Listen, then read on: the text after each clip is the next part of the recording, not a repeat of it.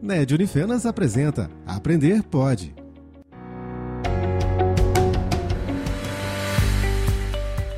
Olá, eu sou Tiziane Pereira Freire Sabino, professora do curso de Engenharia Civil, e aqui começa um novo podcast abordando sobre a classificação geográfica das nossas rodovias. Você sabia que as nossas rodovias federais recebem suas nomenclaturas de acordo com sua posição geográfica? A nomenclatura das rodovias é definida pela sigla BR, que significa que a rodovia é federal, seguida por três algarismos.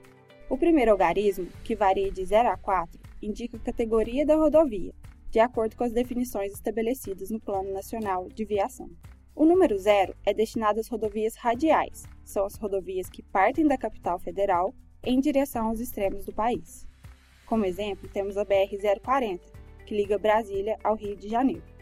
O número 1 é destinado às rodovias longitudinais, que cortam o país na direção norte-sul. Como exemplo, temos a BR-101, que acompanha o nosso litoral e tem seu início em Touros, no Rio Grande do Norte, e termina em São José do Norte, no Rio Grande do Sul. O número 2 é destinado às rodovias transversais, que se orientam na direção leste-oeste do país. Como exemplo, temos a BR-262, que liga Vitória, no Espírito Santo, a Corumbá, no Mato Grosso do Sul.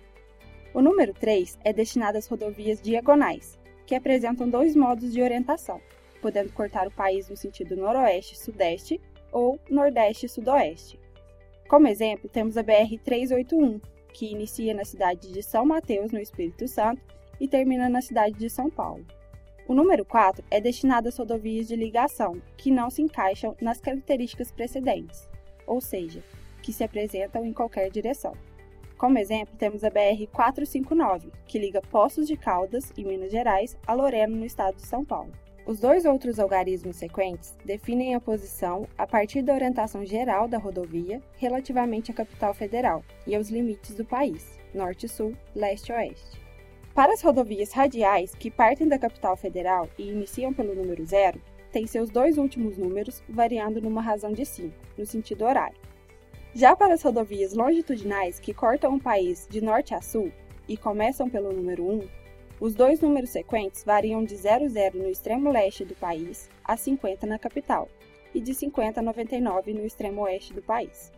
Para as rodovias transversais que cortam o Brasil na direção leste-oeste e começam pelo número 2, seus dois últimos números variam de 00 no extremo norte do país a 50 na capital federal e de 50 a 99 no extremo sul do Brasil.